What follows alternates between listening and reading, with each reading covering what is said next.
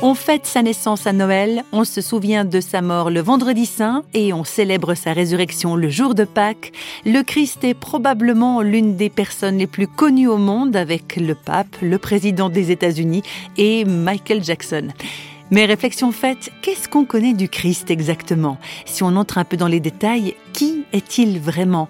Eh bien, c'est la question que s'est posée un jour le comédien Gérard Rousier, alors que rien ne le prédisposait particulièrement à s'y intéresser. Au contraire même, on écoute Gérard Rousier. J'ai eu 20 ans dans les années 70, donc comme tous les, jeunes de ma génération qui étaient en recherche, je suis passé par le zen, euh, le bouddhisme, euh, l'hindouisme, euh, etc.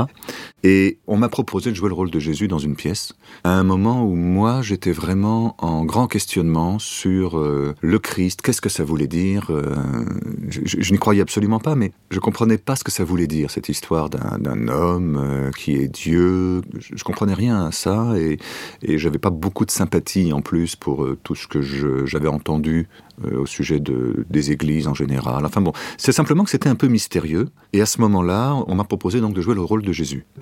Et quand j'ai commencé à travailler le rôle, j'ai fait une chose que je n'avais jamais fait malgré toutes les questions que je me posais sur le christianisme. J'ai ouvert une Bible et j'ai commencé à lire. Et puis je peux pas dire que j'ai été très séduit. Euh, je comprenais pas grand-chose. Je voyais bien qu'il y avait quelque chose de très fort, de très particulier, mais ça ne me touchait pas, ça ne me parlait pas. Et puis, un jour, je suis tombé tout à fait par hasard sur un texte dont je n'avais même jamais entendu parler, qui était le prologue de l'évangile de Jean.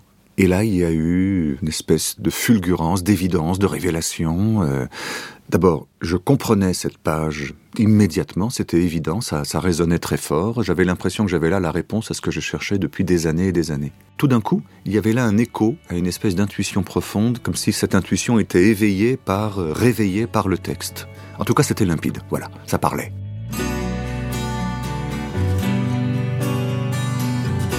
La recherche spirituelle, elle a continué. Ça ne s'est pas terminé parce que j'avais trouvé Jésus.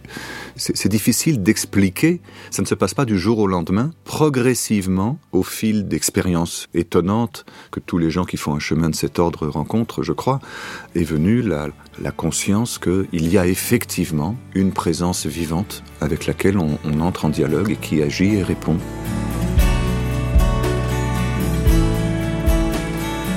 On imagine bien que ce dialogue avec le Christ est une sorte de dialogue intérieur, mais comment est-ce que notre acteur imaginerait la voix de Jésus?